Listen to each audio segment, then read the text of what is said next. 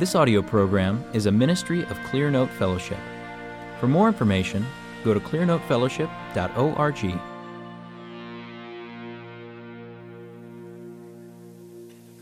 Okay. Uh, a couple of words about funerals, and then we're going to move into the hospital room. First of all, about funerals. Um, obviously, I didn't do what I was supposed to do when I talked. So, um, in the funeral home, typically what happens is you'll get a call somebody's died, okay? What you do then is you make a decision whether you're going to go over to the house and see them or you're going to meet them at the funeral home. Typically, there's going to be a meeting at the funeral home where they have to go through all the decisions about what they're going to do. I've found it easiest to meet them at the funeral home because typically I've been in the house on and off as death approaches. It's much better to have death at home. If you can get your people to die at home, that's where you want them to die, okay? At the funeral home, I take charge and then give up my authority to the funeral director. Funeral directors will be sensitive to the degree to which you are leading or following. All right? They're very good at seeing the reality of what's going on and then stepping in or not, depending on what the need is. So, what I say to them is, I would like to have some time with the family before you get down to the decisions. Oh, yes, yes, Pastor, yes, that's what they'll do. And then you pray with them, you read scripture, and you say, okay, let's go into them. I usually will sit with the family in that office as they go through the decisions because sometimes they'll look at me and say, uh, What's the schedule that works best? And I like to be there for the schedule. Sometimes they'll say, Well, what do you think, Tim? And you can step in and encourage them not to spend more money on this or that or the other thing. I like to have funerals for people in the church in the church, not at the funeral home. Bury your people out of the church. The funeral director will always prefer to have it at the funeral home. Always. And it's not just because of money, it's because it's much more convenient and they're, they're in control. So try to have the funeral at the church. We try to have a very simple sandwich luncheon after, it. Why? Because when you go out to the grave and you come back to the church, you want people of the family to just be able to sit and talk without having to think about their home, without having to think about uh, food. And so the women of the church, and you'll get pushback from the women of your church. It's like, you know, they may not want to do it. And that's a place for you as pastor just to say to them, look, this is the way we serve people that are grieving. Uh, don't you think this would be helpful? And, and that's, that's all you'll need to say. Then, when you, when you go to the funeral, meet with them 15 minutes before the funeral and pray with the family members in a separate room. Just tell the funeral director, I want to meet with the family before the service. Why? Because you need to establish what's going to what, what the climate for that family is. You need to give them your strength. You need to pray for them, touch them, walk around. I'm sorry, you know. Then the funeral. If it's here, if it's, regardless of where it is, you are in control of the funeral. And if you, if you don't get ahead of the eight ball on that, you're, you're dead in the water today. Funerals are getting awful. Now, the way that we handle that is we make it clear that the order of worship and everything about it we do. So, for instance, our office produces the little half page front and back thing, okay? And that gives you the ability of structuring it the way you want. We do not allow eulogies in the service. If there's one thing that I want to tell you today, it is do not allow eulogies in a service. Don't allow it. Don't allow people to stand up and sit down in a service. I know everybody does it. But the abuse of that is horrible, and that's something that needs to be reformed. The service is a service of worship testifying to the resurrection of Jesus Christ and the dead in Christ. It is a worship service. You don't give worship services over to family members. You don't do it. And so, what you want to do is say, Look, I'm happy to have a eulogy. You can give it to me. You can have a family member do it and it'll be before the service. Make a clear line of demarcation. When that eulogy is, then you stand up. And I just use the 1948 Presbyterian Book of Common Worship. You can get them on used. Uh, If you want to, write one of us here and we'll send you links to them. And I just go through it. You pick and choose prayers and scriptures. Little book, it's real helpful. Then I use the Episcopal Prayer Book committal service one service for the funeral, another service for the committal. And when they get done giving the eulogy, and if they want to have people stand up, fine, have them stand up. But make it clear this is not my turf. This is what you guys are doing. And then I will start. And then you stand up, and what do you say? What are your first words? What are your first words? Come on, quick. No. Our help, our help is in the name of the Lord, maker of heaven and earth. Okay? A few other sentences. Then a very simple funeral service where you preach. No eulogy, no people standing up and gushing, nobody. Oh, oh, a service of worship testifying to the resurrection. You get done your service, and then the, you look at the funeral director and you say, I'm done. He will then walk up, and typically he'll do one of two things. He'll either take the family out, or more likely, he'll take the casket. You ask him, where, which is the head? You have a relationship with the head of the casket as a pastor has to the bride in a wedding. Your face is always facing the bride, always facing the bride. You turn, you face, that's what you do with the head of a casket. When it gets out of the hearse and goes to the grave, you say to the funeral director, which is the head? And then you're solicitous to the head of that casket. That's the way you honor the person. You walk over to the grave and you stand at the head. Are you with me? Okay? Be sensitive funeral directors. They want things to move on. Don't, don't, be, don't be stupid. Help the funeral director. They're the wonderful people, is the funeral directors and the grave diggers. Always thank the funeral director. Always go over and greet the grave diggers that are skulking behind gravestones in some other part. Thank them. These are your servants. Okay? Always thank them. Okay? And you won't believe how they'll love being thanked. It comes out of the hearse, it goes over to the grave. You stand there. You don't talk at this point. You have dignity. And then there's a service. It's what, about three minutes long. And you just go through that service. And I read it. That's it. That's it. Typically, we will sing Amazing Grace at the grave because everybody knows all the words to Amazing Grace. And when you get done, you'll think, well, that can't be all I'm supposed to do here. Look at all these people. But that's all you do. That's all you do. You go through the service, and then you're the first person. You go over to the widow or whoever it is, seated at the front, and you say, I'm sorry. And then you go through the family, and then other people begin to do this. Okay? And then you stand outside of the tent. You don't make a bunch of jokes. You don't, you know, it's not about you, and you don't need to do any more. Your presence is what's needed. You don't have to say a bunch of stupid stuff. You have dignity, so just be quiet and have dignity. Okay? Then you come back to the meal and you go through the family seeing if there are problems. Typically, families will fight at deaths. And so you want to be very sensitive to the fighting. Okay? Now, how do you feel about handling fighting? You don't want to be insecure about handling fighting. You want to assume that God made you an elder, a pastor, a deacon, because the people were coming to Moses all day, every day with their conflicts. And so the norm in the church, in families, is they will fight. There will be arguments, there will be tensions. You're there to handle it. Now, when, when Mr. Taylor was dying, um, he was at home. And listen, let me tell you something. I had to get involved in the issue of whether or not he would, he would die natural death or whether he would be murdered. And you say, murder? Nobody said that. Well, you know, that's the subtext for everything out. When he talks about the issue of morphine, he's saying murder. When he talks about feeding tubes, he's saying murder. When he talks about Sherry, Terri Schiavo, it's murder. This is what is at stake. And it, it, it will be an abnormal uh, death of people in your church where you don't have to be on guard to protect your people from murder. We had,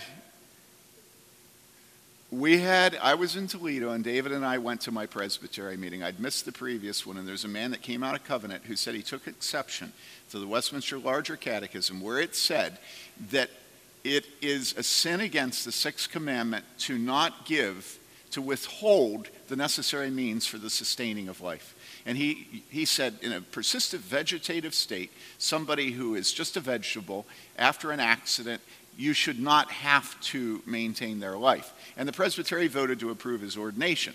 And then this godly church over in Cincinnati that was always being nasty because they were principled. They came to the next Presbyterian meeting and they said, No, this is wrong. Uh, you were there.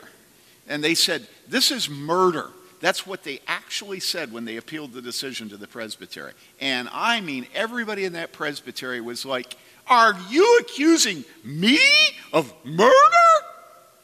Are, you remember that? It was like they were in high dudgeon. Somebody had actually accused this august group of presbyters, you know, of approving murder. It was, it was unbelievable. And this guy, go ahead. You, yeah, you were there. Yeah, give him the mic.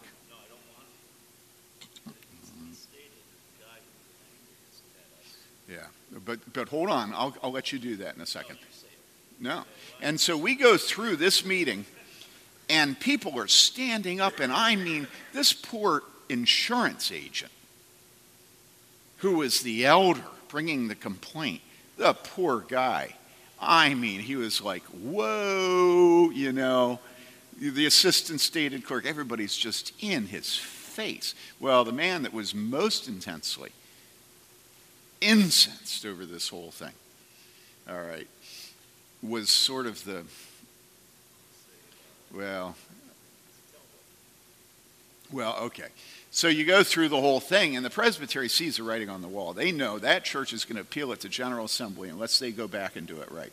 And there's just a lot of back and forth. And finally, I'm put on a committee that's going to meet with the guy. I kept telling him if you say death is imminent and inevitable instead of just saying PVS, uh, then you're okay. But if you just say if somebody's in a persistent vegetative state, we shouldn't feed them or give them water, that's murder. You can't say that. And, and he just kept not being willing to say it. Finally, the presbytery says, All right, we're going to reverse our decision and we're going to put this in committee and we're going to ask you to work with him, right? And of course, the minute you get in committee, what does the guy do?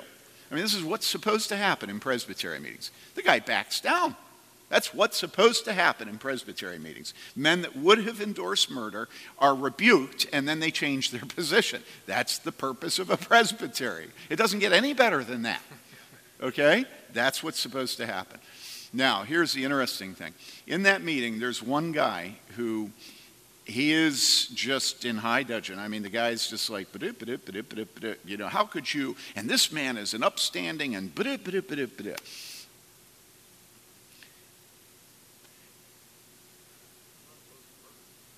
Yeah, he's not opposed to murder. Do you understand this? He's opposed to anybody saying that's murder. Okay? And a couple months later, that guy goes out in the wilderness and he kills himself. Okay? It hit the PCA like a sledgehammer. He was known all across the PCA. And nobody made the point. And all I could think of was, huh, truth is an order to goodness. There's no more doctrine more pernicious than that which holds that it's of no consequence what a man believes. Our Savior's rule is by their fruit you shall know them. Shouldn't we as pastors at that point see there may be a connection between a man arguing in favor of the, the murder of Terri Schiavo and a man that kills himself?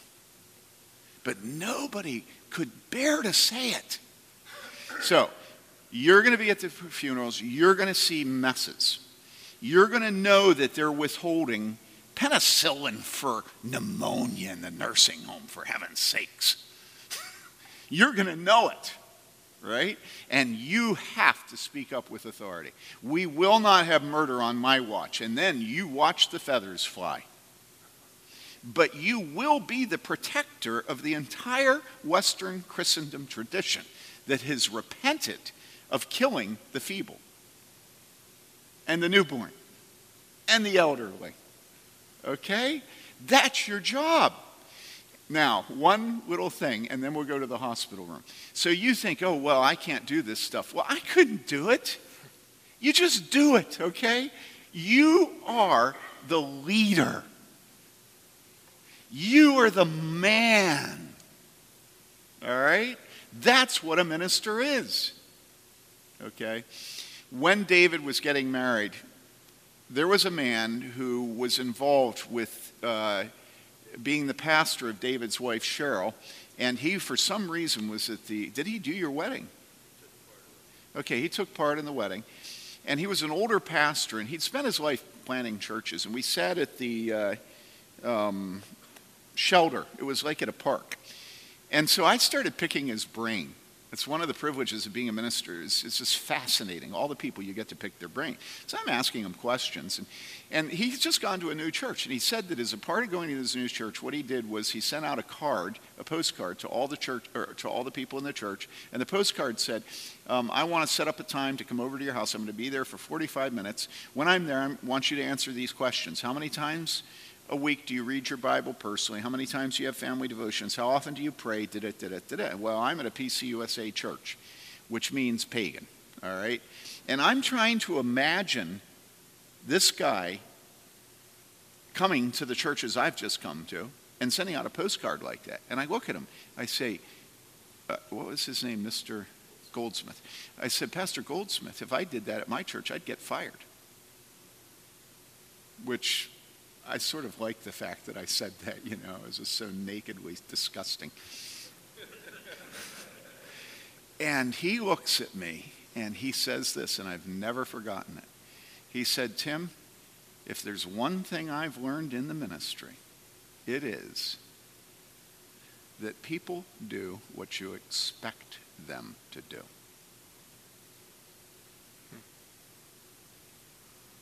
Now, listen, men. What that means is if you're apologetic when you're asking about the tubes and the feeding, dehydration, penicillin, if you're apologetic when you say the eulogy will not be a part of your worship service, you're going to lose because you're telling people that you're fearful. And boy, people love it when you're fearful. They will just take you to the cleanup. but you just look at them and you say, there won't be any. Or, I, how often do you have sex? You know, one of the most important diagnostic questions in a counseling session of a couple. Uh, how often do you have sex? Who initiates it? You know? And guess what? I don't care what couple it is, if their pastor looks them in the eye and, and asks that question, they'll just answer. but you flinch, your goose is cooked. They'll go out to everybody in the church and, you know what our pastor wanted to know about us? You know?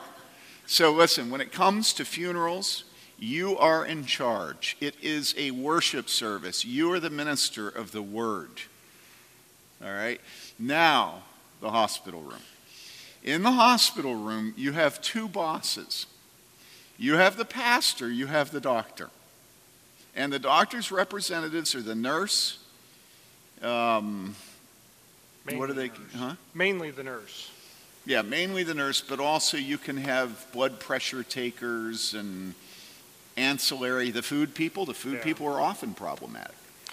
Uh, often the first problem you'll run into is the person at the information desk or at the nurse's station because you have to ask where the room is or you have to get past them to get to the room. And that's another place you need to be unflinching. You know, you have every much right to be there as anyone else does. Um, my experience, the doctors really aren't the problem. Most doctors I know are absolutely fine with pastors coming in and providing pastoral care, um, largely because I think they know it's needed and they don't want to do it. So they're happy for you to do it. The people that get real territorial and self important are the nurses. And you know, I love nurses, and so I can be sympathetic with it and, and, patient with it, and I would encourage you to try to as well because they really are, especially in the ICU, they're there for 12 hours with these people, bearing their pain, um, dealing with their difficult family members, and they see they're, they're mothers, okay? Have you guys ever read what G.K. Chesterton says about why you don't let women in the workplace? It's not because they don't do a good job of it, it's because they do too good a job of it. They can't let it go. They're wolves, they're like mother wolves. Okay, and that's what nurses are. That's their patient, that's their cub. And they look at suspicion with anybody, including me, including who comes the in mother there. of the baby Yeah, with, with Hannah. yep. They are the she-wolf mother of that patient. And you just have to realize that's what you're dealing with. And that's what you're paying for. You want that. Um, and so you have to be pushy sometimes to get access to the patient. I don't know what else to say about it, but that you just have to, and you have to be unflinching. You can't be apologetic. But in order to be pushy, you have to know what the vibes of a hospital room are. So you have to know when it's going to be mealtime because you saw the trays coming down the hallway. You saw the cart. You know that you have a limited amount of time. You also have to know that the best pastoral visit is usually somewhere between 5 and 15 minutes. Don't overstay your welcome. Yeah. You, you know, David, you should just be up here. Can I say one thing? Get him a mic I and have, I have never had, other than unpleasant people, David, come, come up here. I don't, I've never had problems with. Where are the, where are I the, said, where I've the- never had problems with nurses. No, I'm not gonna come up. But, um, Fight. but fight, I fight. have had major battles Come on, with doctors. Really? Come on, come Yes. on, come on. And I, I think, Well, one I- I- place it's always tense is surge, surgery prep. Okay. surgery, but let, let me also say, Sit down. The, the first thing I made Andrew do when he came to be a pastor out there is to go up, because I had to be out of town, and deal with a family where the mother wanted their, her son to die, and the doctors were trying to talk everyone into it, and there were some opponents. And I made him go up and say, You're killing your son. Mm-hmm.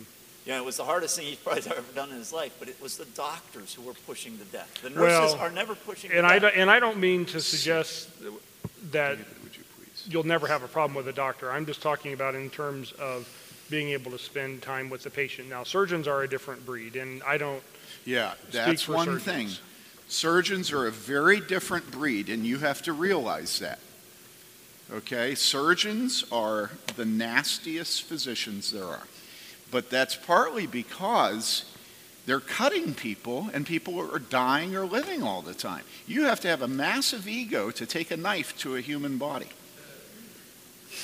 I sent Jody to a surgeon recently who's a Christian, and I like him. But what did you say, Jody? You said, uh, well, he's confident. yeah. And that's, I mean, that's as tame as it gets, even with a Christian surgeon. Yeah. So now you go in the hospital room, right? And you scope it out. Usually you have family members. The minute the pastor comes in, typically the family members are going to be relieved that you're there because you bring you bring God into mm-hmm. the room. You bring scripture, you bring faith. Mm-hmm. Okay? So you go in the room. First of all, you go over to the bed. Where do you stand? I don't know. Well, you stand in such a way that the person doesn't have to turn their bed or, or to, to watch you. So you stand. You don't sit down because then they have to lift up their bed or turn over. And so you watch a doctor. A doctor comes in the room and a doctor stands directly in the vision of his patient. That's what you do. So that there's no inconvenience to the patient. And your orientation is to the patient, it's not to the family members. You're not there by their permission, okay? And then, you know, how are you, you know, and, and for myself, I always touch them, always. Put your hand on their head, on their cheek, on their shoulder, grab their hand, rub their hand. Why? Why? Because oftentimes we, we're, we're squeamish and we don't want to be around death, sickness, anything. And so you wipe the butt. Do you understand? I remember when a guy was up at St. Vincent's dying of AIDS, and this was back in about 92. And it was a big secret, you know. Went up to this hospice, St. Vincent's AIDS Center. What do you do with an AIDS patient? We didn't really know at that time. And I knew my life was in jeopardy by going to visit this guy. And so, what do you do in a situation like that?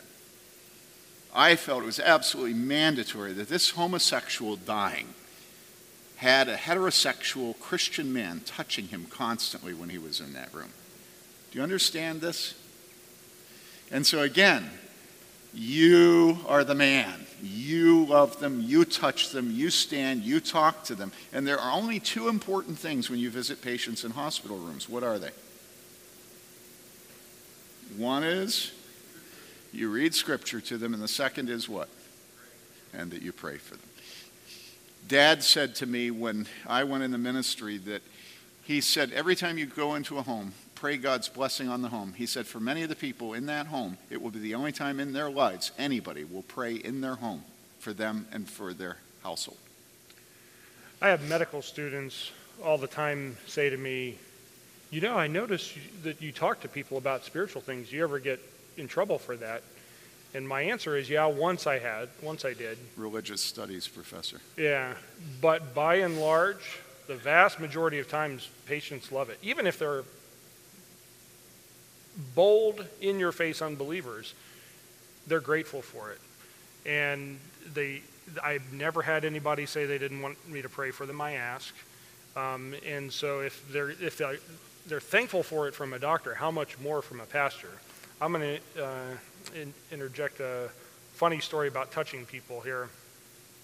A dear friend of mine's wife had a miscarriage and had to go to the hospital as a result. And she's getting ready to be taken back to the um, operating room uh, because she was having some problems.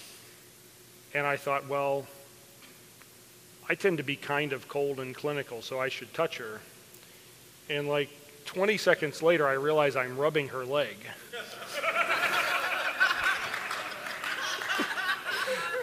and, and I pray, and she goes, and when I'm left with her husband, I said, I'm so sorry, I was just rubbing your wife's leg. and he, you know, he didn't mind, she didn't mind. They were very gracious and understanding. But these are the kinds of yeah, yeah. things that'll happen. And again, you just, it's not about you. It's just not about you. And, and that's, if there's actually, you know, I don't really believe in mantras, but if there's anything that has helped me more than anything as I'm making rounds at the hospital and, and face difficult situations or I hear godless talk among the nurses and I'm deciding whether or not to say something, as I just say to myself, Adam, it's about Jesus. It's not about you. Mm-hmm. Now, the institution of the hospital is different from the doctor and it's different from the nurse.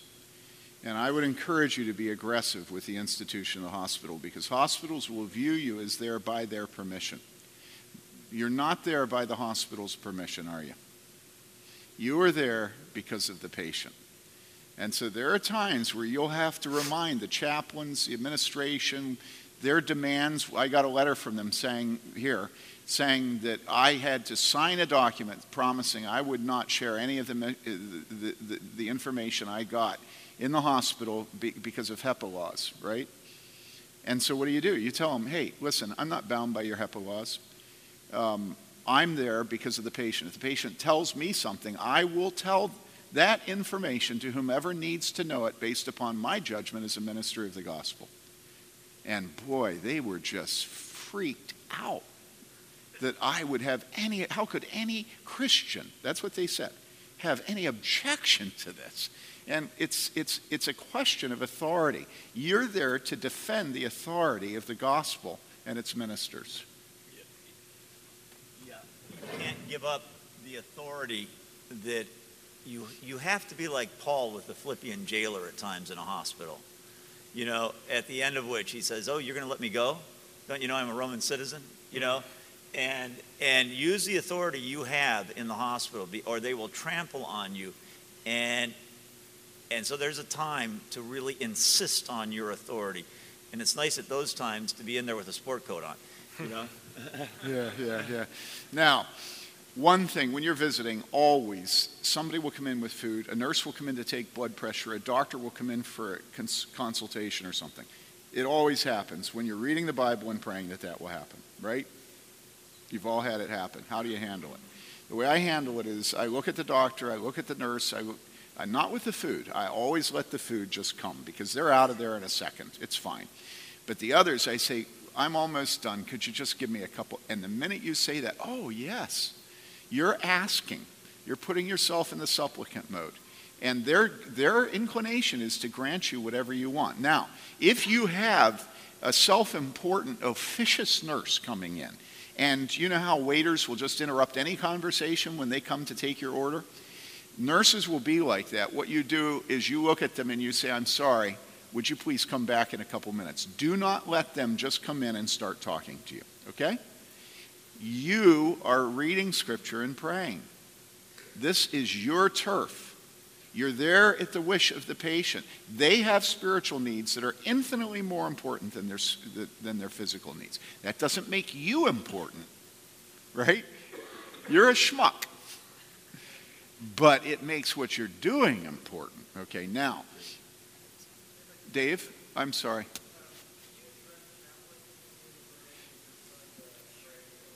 I mean, look at David and me. Without even knowing each other, we're just going, if I could. Yeah, he's asking about how to handle chaplains in a hospital room, and honestly, well, never mind. Uh, listen, I think of chaplains as ghouls. You know, they're vultures that circle over death, and they have a certain place, I suppose, to pick over the carrion. But I have never been helped by a chaplain. I get all these um, hospice and home health orders that I have to sign, and they come in they're like four pages long, and there's no way you can ever read every word of it. But yeah. one thing that always yeah. stands out to me is the the uh, update from the chaplain, and they'll say, uh, "Came to the patient's bedside, sat next to them, and uh, offered comfort." Um, and that's their documentation of their work. And I always think, are you kidding me? Like, somebody just gets paid to go around and just, and it's not that sitting next to someone and offering them comfort is wrong. You know, you heard Tim talking about how his dad appreciated that after the death of a child. But don't have any misconception about whether or not these people are ministers of the gospel and whether or not they're really addressing people's spiritual needs we, at the time of death. We thought about getting involved with hospice care in, in, Bloomington, and then we were told point blank that there could not be spiritual work done by anybody that volunteered with hospice.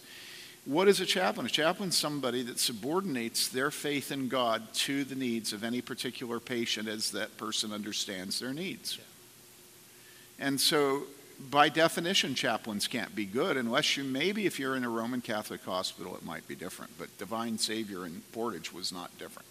And so you have to be very careful about chaplains. I just try to act like they're not there. Um, I don't have anything good to say about how you deal with chaplains. Uh, it's just awful. You know, the guy that was a chaplain here for years and the guy that's a chaplain now, it's like, oh, I just can't even go into it. I wanted to say something about, you know, interruptions. Um, they interrupt me. You have a, a zealous, well meaning nurse who will interrupt me when I'm trying to talk to somebody about their code status. If you stop breathing, do you want us to do such and such? And they'll interrupt with taking blood pressures, starting IVs, and you just have to be, you know, there's, there's ways of doing it that you're, where you're being a jerk, and there are ways of doing it that are just gracious but firm and unapologetic. And you just have to say, I need you to let me have time with this patient. You can take the blood pressure later. You can start the IV in two minutes. I have to finish this. This is more important. Now, about children, we just got a note. David, would you address that, please? Well, I, I think it might be good to have um, have Doug address it. You That's know, um, Doug, would you speak about it because I, I think it would be helpful.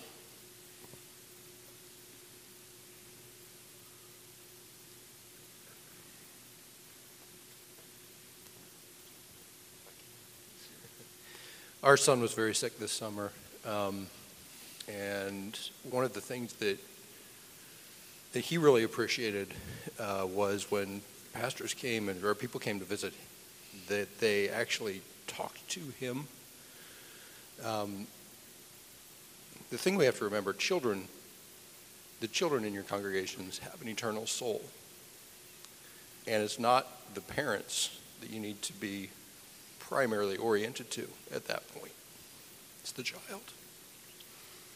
Um, so forgive me. Um, but encouraging the child in faith. And the parents draw strength from that. And that was very much appreciated, not just by us, but by our son this summer. Uh, the, the people that took time to actually talk to him to see how he was doing and not ask us how he was doing. Um, it, it was very, um, very awkward at times when people would come and visit and they'd talk to us as if Jonathan wasn't there.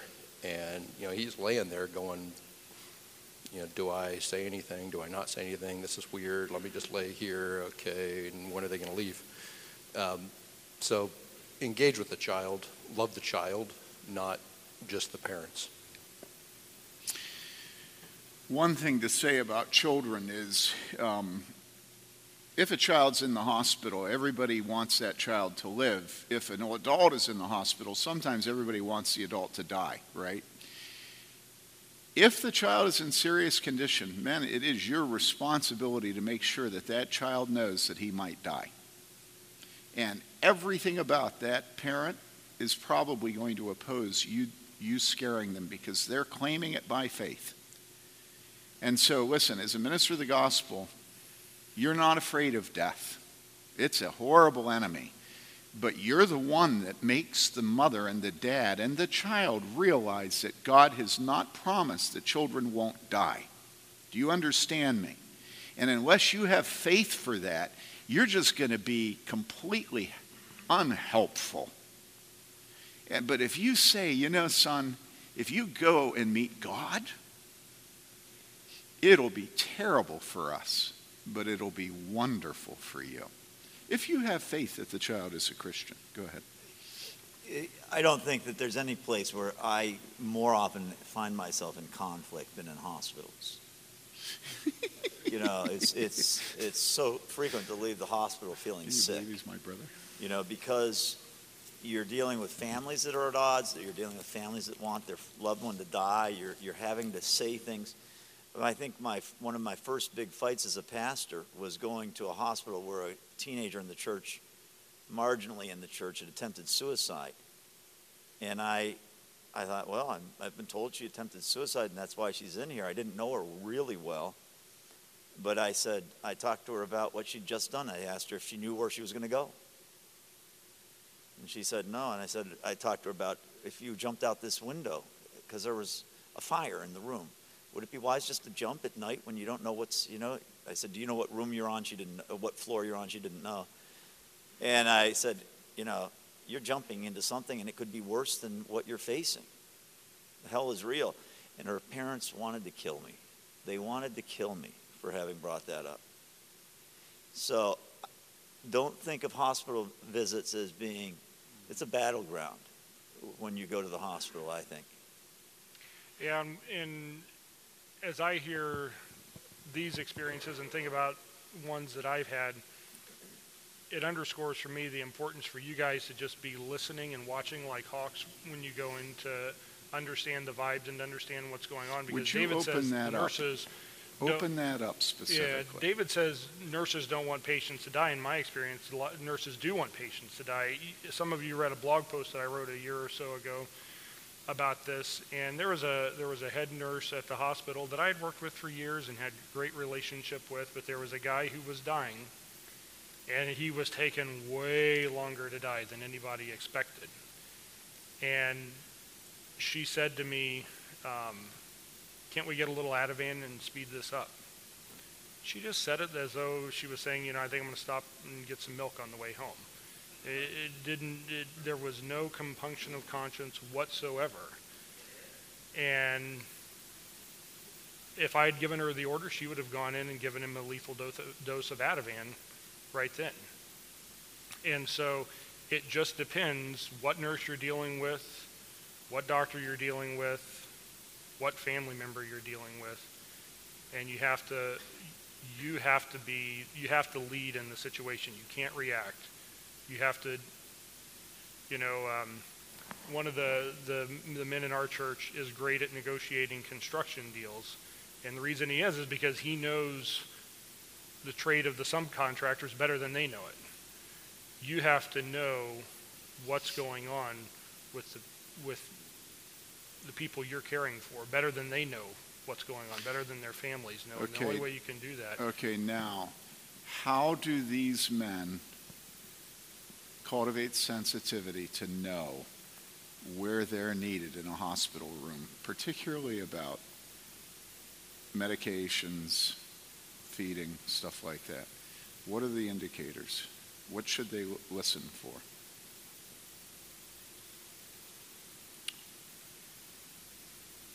Because they're not doctors. We're not doctors, right? We all know that.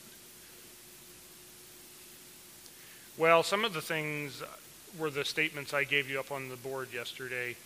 Um, when people start saying things like, you know, this just isn't the man I married.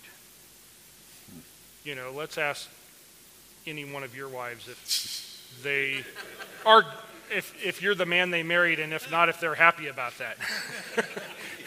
let's hope to God that 40 years into marriage, we're not the men that our wives married okay it, it, it's a it's a useless statement but it shows where their mind is going it shows that they're tired it shows that they don't have faith to watch their loved ones suffer anymore. And so, how would you respond to that? What would you say to them? I would say to them, well, I've said things similar to what I just said before. I said, well, you know, it's not the man you married, but it's the man that you are you promised to be with through sickness and in health. Um, it's the man you promised to be with till death do you part, and um, it's not up to me to decide when he dies. That's God's decision, and I will do my best to alleviate his suffering. And that's one thing that we have to, I think, say explicitly is that treating pain and alleviating suffering is not unchristian, okay? Jesus had compassion for people that were suffering around him, and often he healed them. Saying that you're pro life, saying that you're anti euthanasia, doesn't mean you think we should just rejoice in, um, that we should delight in suffering we accept suffering by faith, knowing that God has good purposes for it, but it's not wrong to try to help people not be in pain. What's wrong is when you are overly aggressive in treating the pain, knowing that you may cause harm, that you may murder, that you may hasten death through the treatment. And what's sad about it is I find very few situations where I can't make the pain tolerable without drugging someone into oblivion. Um, that's why, you know, with my last slide yesterday that we didn't get to, I, I wrote at the top, morphine is not evil. I use morphine and Ativan every day. Okay? If um, there's a funny comedian that a lot of Christians like to watch named Brian Regan, and he talks about getting morphine in the hospital, and he says, Whoa, isn't that what they gave the guy in Saving Private Ryan?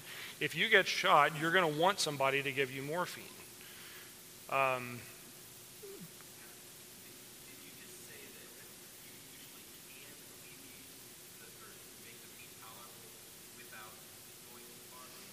Usually, usually can. Yeah, but the- issue is not making the pain livable or tolerable. The issue is people don't want any suffering, and people don't want suffering to take any longer than it has to, and people feel no problem with killing to cut that short. Listen, probably the most predominant concept you're going to run into in a hospital room, nursing home, at home when someone's dying is the concept of useless suffering. And you have to have an instinctual knowledge of that as being the subtext or the explicit text of conversations. It'll come out all the time. Mud, for years before she died, said, Let me die. She'd just say that. I want to die. Why can't I die? Let me die. What do you say when you're her son and she's living in your home? What do you say to her? What do you say? What do you say? It's stupid. Why doesn't God take her? What's wrong with God? Why does God keep people suffering? I want to tell us. Go ahead, Adam. I want to tell a little story about that. I had a, uh, one of my uh, first office patients that I saw when I took over this office six months ago was a m- man who came in, and I forget what his main complaint was, but in the course of the conversation, he tells me that there, and he's an older guy, he tells me that there are um, sexual problems. And with his wife there, he says to me, um, and I think we need marriage counseling, but she won't go. Sure, you don't have a sinus infection that we can deal with, you know? and and so I do my best to get through that and to exhort her to talk about the marriage problems that the man's perceiving. Because I mean, how weird is this? It's the man asking to go to marriage counseling, um, and she's just not buying it, just not buying it. And so the next time I see this guy is after he's had this devastating medical event that I'll be vague about and has to go through a horrible surgery and is left permanently disabled. And now his wife is his caregiver, wiping his butt. And he's saying to me, he said in the hospital after surgery when he came out on all these machines, Why didn't you let me die? Why did you put me through this? And then he's saying to me in my office, I don't know why I'm still living. Why do I have to live like this? And it's just very clear to me that this suffering, they weren't going to reconcile. They weren't going to come together as husband and wife without suffering. And so, what I exhorted him to do is have faith that God has purposes in his suffering, that God will sanctify him, that God will bring. And I didn't know if the guy was a Christian or not. I just told him this is what he has to do: is he has to have faith that God has a purpose in prolonging his life, and that until God does take him, he needs to, to trust God. And then I find out that he does profess faith, and he's, he's of course crying, his wife's crying, and he thanks me for saying it and says, you know, I just need to keep hearing that. So suffering always, always has a purpose. Always. And you may not know it. Unfortunately, you may know it. you may be the reason that others suffer, not just in your family, but in your church. You may realize that God's working on you. If, if we don't use authority, though, in the hospital, and I mean presumptuously, we'll never, we'll never do well. I don't know a place I routinely go where I don't have to where everyone is pushing me to be on their side.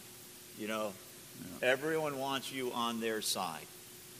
The, the family members who want the one to die, they want you to say, yeah, and they'll talk to you.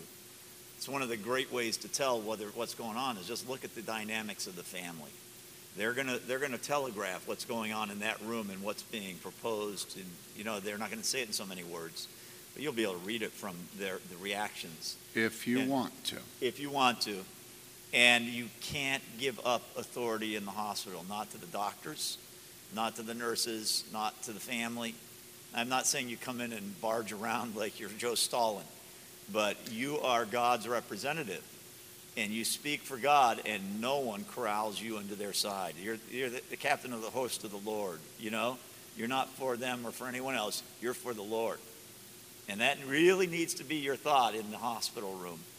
And it's going to be as often with the, the patient and with their family as with the, much more often than with the doctors or the nurses. Very, very frequently, with, wouldn't you say, with the patient and their family. And you'll see dynamics come out there that you will that you will you'll have to deal with if you're going to be a real pastor. To go back to Tim's question of what are the tip-offs, what are the clues, how do you train your mind to discern what's going on? in addition to statements like, um, you know, that's not the man I married, I would, I would listen for other buzzwords. Uh, Tim said needless suffering. Another one is prolonging the inevitable. Whenever you hear prolonging the inevitable, antennas should go up right, right away. Actually, the antenna should already be up. The warning siren should go off when you hear prolonging the inevitable. Um, it may be inevitable, but that doesn't mean you hasten it. That doesn't mean you kill someone because you don't want to prolong the inevitable. Okay? People have to be taught to trust God with the timing of their death. Um, And what Adam said yesterday is so right. That so often, if you'll just fight, then God comes in and sweeps the battlefield. Yeah, that's so such he a good sweeps the battlefield, yesterday. And you just stand there and you make the stand, and then suddenly everything disappears, and God vindicates you. Mm-hmm. You know, so that you say you must treat the person, and they say, "All right, we will." And the next day, the person dies a happy death. You know, then the family with a clean conscience. Yeah. It's so amazing how God does that. And, and on some of the few occasions where, don't forget the importance of the conscience of the, of the family, because on some of the few occasions where I've had to fight with the palliative care team, um, you know, and the head of the, the head of the palliative care program at Bloomington Hospital is a guy that I that taught me when I was in medical school, and so I've known him for a long time. And I think even though we're polar oppo- opposites in worldview, he respects me. But I've had to oppose him a couple times. And one of the things I've said is, listen, even if this goes the way you think it's going to go, you have to think about the conscience of the family. Um, and that's going to be with this family far longer than the patient's physical body is.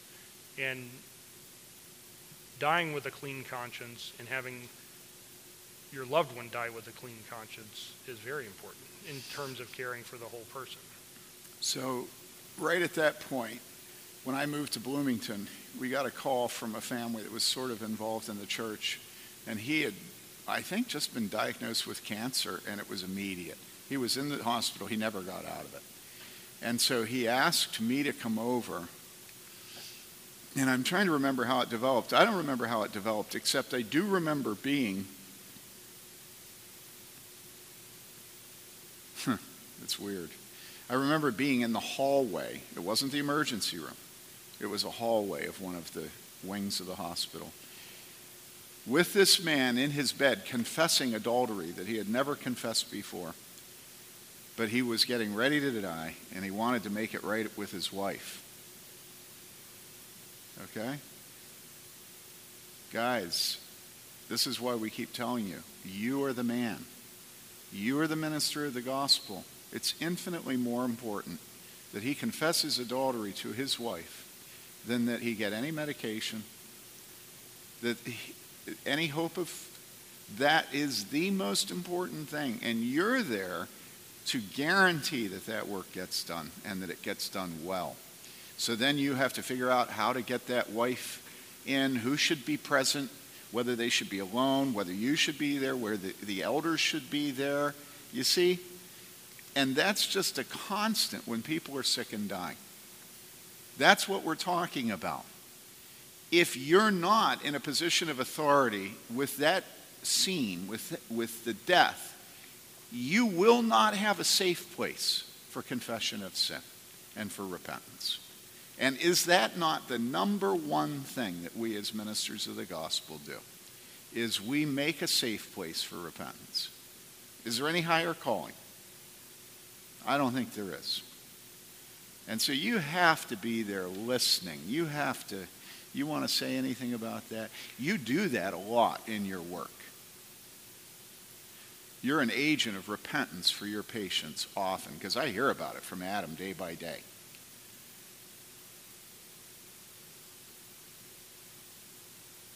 You don't see it? No, I see it. Um, I don't have any. I don't have anything to add to what you're Okay. saying. Uh, Can I say a, a couple things? From being in the hospital a couple of years ago, I've learned don't stay too long. I, I, I, I want to re, re, re-emphasize that. I had people come and they spent, uh, they loved me, I knew it, and I, they spent hours and I, oh, oh, won't you please go? People don't. Yeah, I just, I, I think I told Jason, go. They don't love Didn't you. I say not come up? And I said, don't come up, You're Jason. I love you. Don't come up. you know, and I wouldn't let someone say that to me if I weren't if it weren't someone like Jason.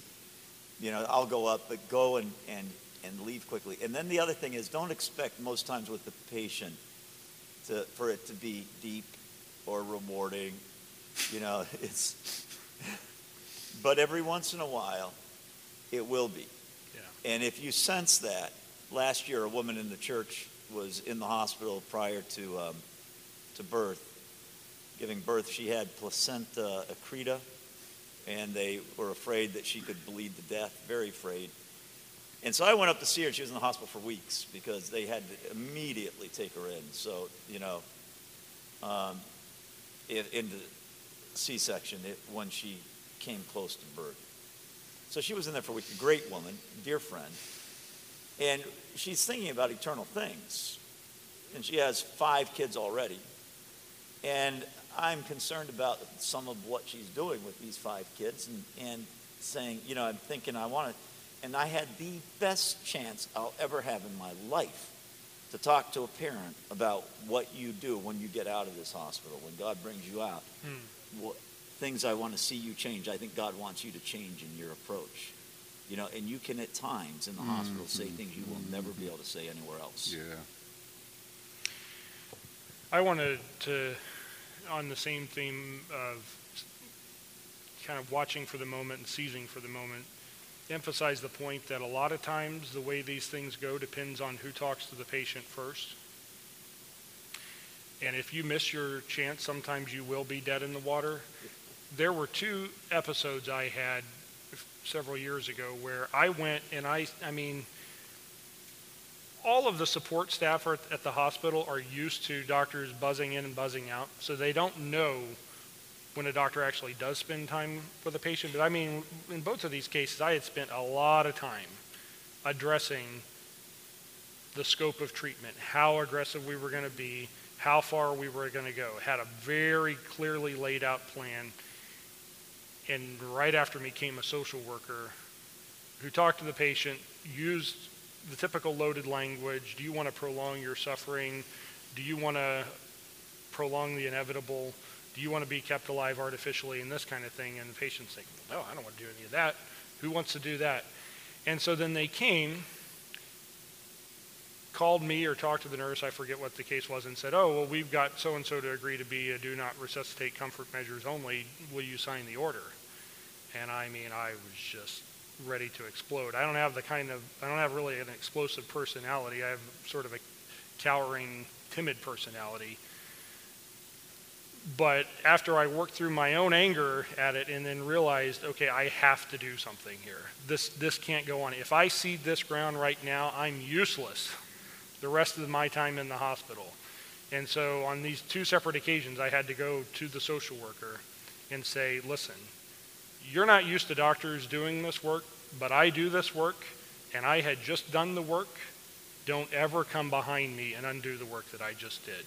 If you want to suggest something, you suggest it to me, and then I'll tell you how it fits in with the plan I have for the patient. But don't do this.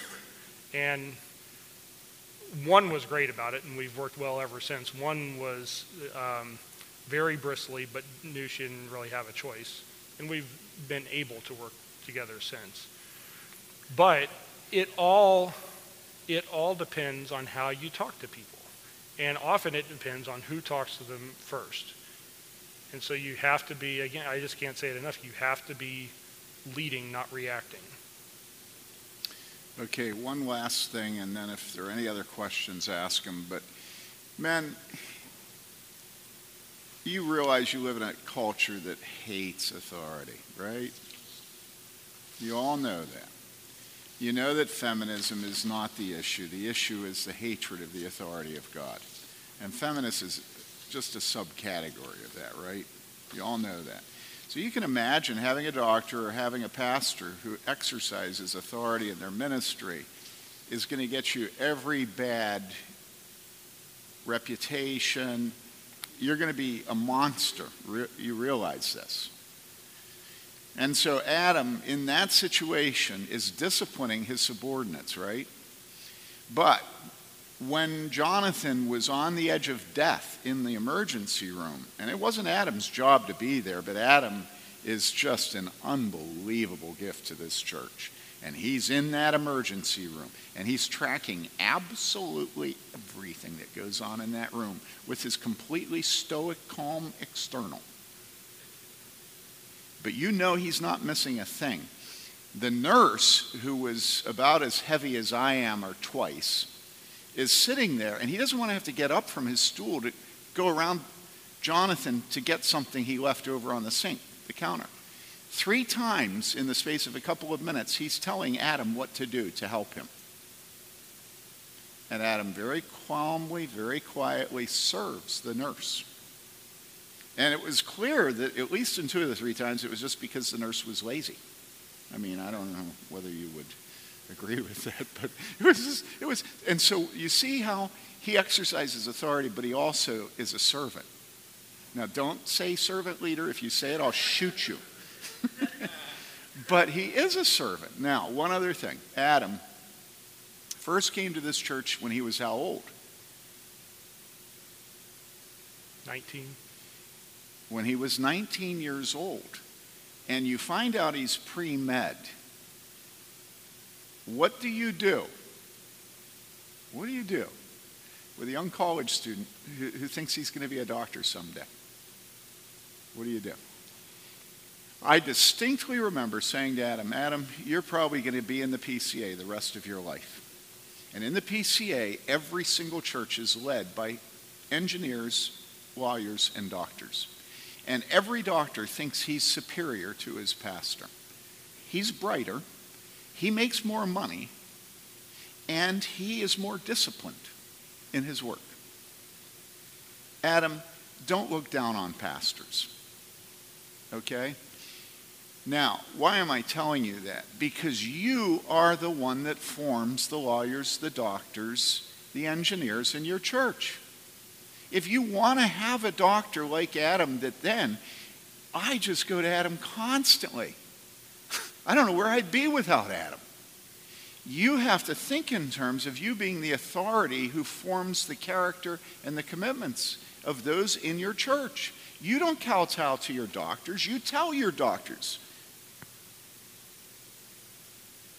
Right? You tell them what it is to be ethical. You rebuke them. You tell them what uh, your, your lawyers or your judges that they have to take a stand against homosexual marriage. You see this?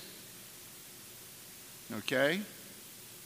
And so don't think, well, I wish I had a doctor like Adam. God will give you everything you need. And so if you want a doctor like Adam, don't kowtow to the rich people in your church. Okay? Form them according to Scripture. And then give praise the rest of your life and just, you know, get down on your lousy, stinking knees and plead with God that He will be the one that presides over your death. you know? And so this is something that you just take for granted. You hear Adam and, you know, you think, oh, well, you know, I wish I had a doctor like that. And I guarantee you, you will. God will give you a doctor like that. But you make sure you don't kowtow to that man or that woman. Unfortunately, I don't know what I'd do about that. Well, I do know what we do. We, to- we talked her out of going into medicine when she came to church. Remember that? Pre-med. I'm, I'm forgetting who it was. Well, well, never mind. Adams talked a lot of people out of going into medicine, including Abram Hess. Where's Abram? He talked you out of it, didn't he? Yep.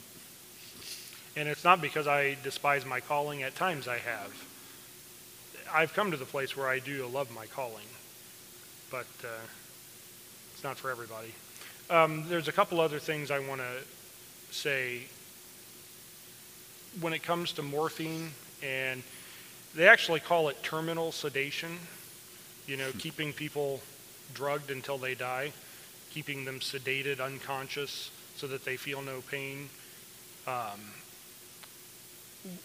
people ask me, well, how do you avoid that? What do you do about that danger? How, am I going to, as a, a son or uh, an elder or somebody, make sure that doesn't happen? it's hard to make sure it doesn't happen. Um, nurses and doctors both get very loosey goosey with it. Very few people, practically speaking, have a commitment not to over medicate. If you say to them, I don't want this medication to hasten their death, they'll say, oh, well, yeah, no, of course, of course not. We just want to keep them comfortable. But it's dishonest. They don't, practically speaking, have a commitment against killing with medication. But there's one other thing that's true about doctors, and they really don't want to get sued. Um, and so one of the things I will I tell people to say is just very plainly say to every doctor treating your loved one and to the nurses, listen, I'm concerned about their suffering, but I don't want this medication to hasten their death. And all of a sudden, everyone's on high alert. And if it's a choice between four milligrams of morphine and two, they're going to try two first and see how it goes. Okay, so that's one practical thing you can do. Um, the other thing I wanted to go back to, Tim said at the very beginning of the session, which is get your people to die at home. There's a caricature of a doctor out there that I've heard about all my life, but I don't know if I've ever seen except for on a couple of occasions. And that caricature is the doctor who just can't accept defeat and just can't deal with the fact that their treatment didn't work. Most doctors I know are very happy to move on to something they think to move on to another patient that they think they have a chance with rather than pouring time into a situation that they don't think is going to go anywhere. Mm-hmm. So, if mm. anything, doctors do err on the side of giving up too early or promoting death as opposed to preserving life. Um, surgeons, some surgeons may be the exception to that because they've done a surgery and they want a good, they want a high success rate. Um, but an oncologist would be the one exception to that as well. Oncologists, you know, you don't want to take a totally cynical view, but oncologists make money by giving chemo. Um, and so there have been many times where I and my partners have thought that oncologists were completely irresponsible ad- advocating chemo when it was clearly no longer effective. But anyway, it's not doctors actually who don't want patients to die at home. It's not doctors who want patients to die in the ICU for the most part. The reason my patients don't die at home is because families cannot handle patients dying at home. And I don't think there's any body that can change that except pastors to a large extent. And that's what I was trying to get at yesterday when I said teach your people to honor their parents. Um, that kind of thinking of bearing with people in their suffering through the bloody last hours, of honoring their parents, taking that responsibility to care for their parents, is the kind of thing that has to come from the pulpit in your private counseling um, with people. Because you know, many times I've tried to convince people to take someone home or to let them die at home, and they just say, Well, I, I couldn't handle that. And it's some of your best people that will do that. And it's, what are you going to do? But boy, when your people are young and they're going to build a house, you just immediately say to them, So, where are your parents going to live? Are you building an in law apartment on this house? Is it all one level? How are you going to get their wheelchair? Yeah, yeah. Talk to them about this, would you? Well, no. Well, they did it, you know. And so Mud died at their home. Annie Lane died in our home. When you do this, if you have home births, you know, Mary Lee and I believe in having babies at home. I'm sorry. Okay? Natural processes should be at home because then it really is your turf. it's your decision what music is playing and how loudly. yeah, if you want to, ha- yeah, if you want to have a swimming pool in the middle of your living room, be Michael Foster. You know. Where is he? Oh, he missed it. That's too bad. And so, you know, be the conscience of your people. Preach about it. Preach about the importance of us honoring old age and then do it by yourself having a home that has people in your home. You know, Alex, for all of your weaknesses, think of the impact of you and Paul. You know, having your mothers in law, having lived with you, of Stephen, what that does to our whole church, that Stephen's mother in law lives with him. And so that's what Adam's talking about. And if you live this out, it's going to get to the end and it's going to scare you out of your wits. How many times do you think we were on the phone with you as Annie Lane died? Bunch. Oh, it just scared you out of your wits. You know? But boy, it's so sweet to have death at home. It's so sweet to have birth at home as long as it's a low risk birth and there's not any, and you're close to a hospital, you know. It's so much nicer in the hospital. The hospital's a lot better than it used to be for birth. Yeah. Let me just say, as the pastor of a church where two women last year had had hemorrhaging. Yeah, yeah. Uh, You know, one on a, a third or fourth birth just out of the blue. I, Well, yeah, he does. you don't want to fight to have your people have home births. But death, yes. death at home is is wonderful. And not a mother dying giving birth. Yeah. Not that death. Okay, any questions before we end? Yes, Caleb?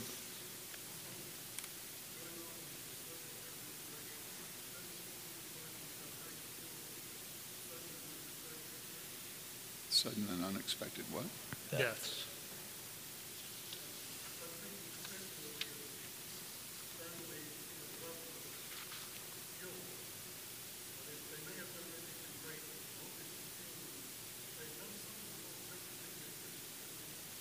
Well, I, I'll speak to that. The question is, what do you do with an unexpected death? And the guilt of the family. and the guilt of the family. And these guys probably have something better to add, but I'll, I'll speak to it from my own um, experience. My dad died going on two years ago, and we knew he was harming himself through alcohol, but we had no idea he was going to die then. As I said yesterday, my sister found him in the back of his pickup truck, dead. You think I wasn't just riddled with guilt I had talked to him the day before on the hospital, or talked to him the day before, and he had said he was not feeling well. And you know, I'm thinking everything you can imagine, like, uh, you know, should I have driven down to Evansville and taken him to the hospital myself? Should I have told him, Dad, go to the hospital? Should I have told my uncle, call 911? Should I have called him that night and checked on him? I mean, there's a thousand and one things you could have done differently. And what got me through that was honestly, you know, talking to Tim and having him care for me pastorally in helping me know how to deal with that guilt. Nobody dies without the family feeling guilty. I don't care the circumstances of the death. I don't think it's more common with sudden death than it is with long, prolonged death. Death is the drawing of a line under life, and it's done. And there's no circumstance in which we are not overwhelmed with our failures. I sit here listening to David talk about the death of my brother Nathan. All I can see is my failures with Nathan. You know, the nature of life is, in the midst of life, we live in death. And of whom must we seek for relief? But of thou, O Lord, who for our sins art justly displeased. That's our life. And so, you know, one of the most piercing guilts of surrounding death is what? Obviously, suicide. That one's horrible. We haven't dealt with that at all. But you know what one of the most awful guilts is? I was once in a car coming back from a presbytery meeting back at the time when a lot of my elders were women. I had a car filled with women from an elders meeting. And those women got talking late at night about their miscarriages. And let me tell you, it was guilt, every single one of them. Why? Well, I'm convinced that one of the reasons a lot of women have guilt over miscarriage is because they have ambivalence about their pregnancy. And the minute that miscarriage hits, they just realize that they willed that baby to death. And so miscarriages and stillbirths, they're awful. And so what do you do? What do you do? You're a minister of the gospel. The gospel is good news to those who are sinners. Of course, the mother was ambivalent. Of course, it's awful to be ambivalent about the gift of life. Our dad used to say, talking about false guilt, he'd say there, there's the idea out there that there's false guilt. He said there's no such thing as false guilt. If you feel guilty, you're guilty. There's guilt. You got to deal with it as guilt. Don't try and talk the guilt away. Deal with it as guilt. Yeah, the false guilt is the guy that says guilty with an explanation, Your Honor. Yeah. He cops a posture as being guilty, but he's really telling you he's not. We have lots of false guilt. False repentance, maybe. Yeah, yeah, yeah, yeah. But you do deal with guilt all the time. Uh, and it is true, when death is sudden, um, the emotions are really awful. And that leads me to say one thing, and then I think let's just draw it to an end. Um, don't ever ask permission to come to a hospital room and visit. Don't ever ask permission to go to a house. Don't ever ask permission. And I know that seems wrong to you. But honestly, if you ask permission to come visit people in their home or their work or something, they'll always say no. That's the extent of where you'll go. I don't In understand. other words, you won't transgress beyond that. You've defanged yourself. Yeah. You know, you understand that you won't, if you ask permission, then once you come, you've got to be on your best behavior because you got permission. Never That's interesting, permission, yeah. You know, Yeah. And it's not because you're rude, but it's because you're a minister of the gospel. I do ask permission of the person in the bed next to the person from our church. If I may pray for them after I've prayed for the other person, and I don't think more than one time in my life has anybody even been hesitant. If they hear you loving your person, they're aching to have you love them. So you go around that curtain as soon as you get done and you touch them and you pray for them. You know?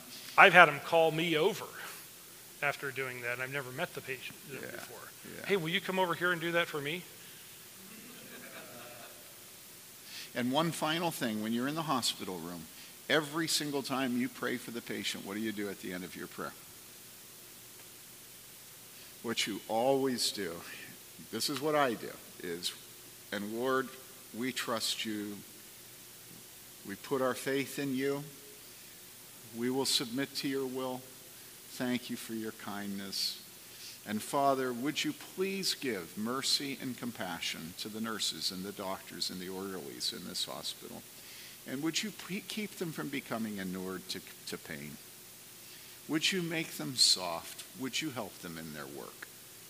Every single time I pray in a hospital room, that's how I end. And I don't do it because nurses and doctors are listening. But you'd be surprised how often they are, and you would be surprised. They absolutely adore you.